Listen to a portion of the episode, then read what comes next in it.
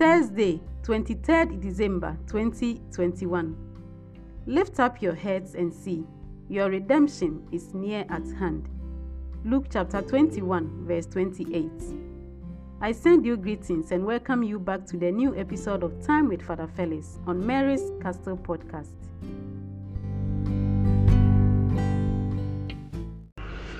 The peace of the Lord be with you. Today is the Thursday of the fourth week of Advent. Malachi chapter 3, verse 1 to 4, then 23 to 24. Luke chapter 1, verse 57 to 66. The Lord God says this Look, I am going to send my messenger to prepare a way before me. And the Lord you are seeking will suddenly enter his temple. And the angel of the covenant, whom you are looking for, yes, he is coming, says the Lord of hosts, who will be able to resist the day of the Lord of his coming, the day of his coming, who will remain standing when he appears. For he is like a refiner's fire and the fuller's alkali. He will take the sick as a refiner and the purifier. He will purify the sons of Levi, and then they will make the offering to the Lord. And they should know that I am going to send you Elijah, the prophet, before my day comes. That great and terrible day.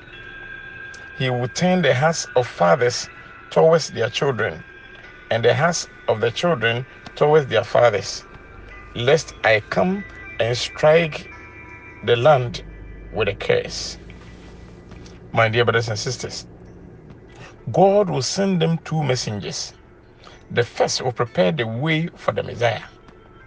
The messenger is later identified as John the Baptist. The messenger came in the spirit and power of Elijah, and his work was to call the people to repent and prepare them morally and spiritually for the coming of the Messiah.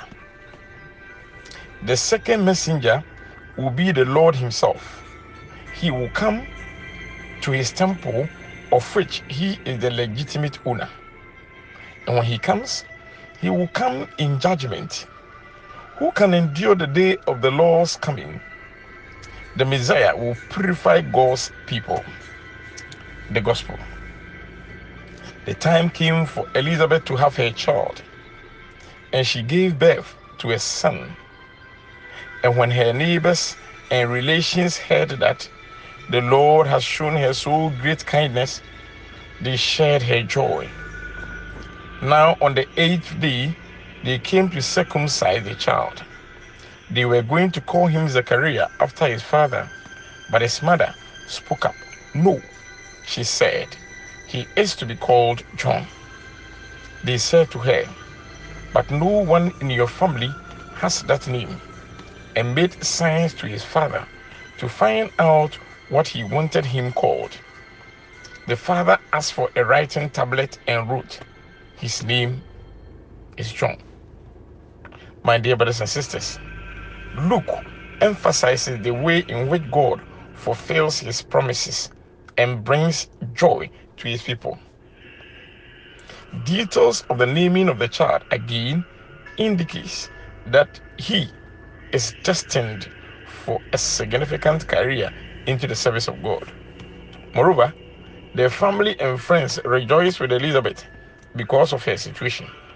We are also to rejoice with those who rejoice. Let us pray. Father, we contemplate the birth of your Son. He was born of the Virgin Mary and came to live among us. May we receive forgiveness and mercy through our Lord Jesus Christ, your Son. Amen. I still remain your servant, Reverend Father Felix Chebafo. The peace of the Lord be with you.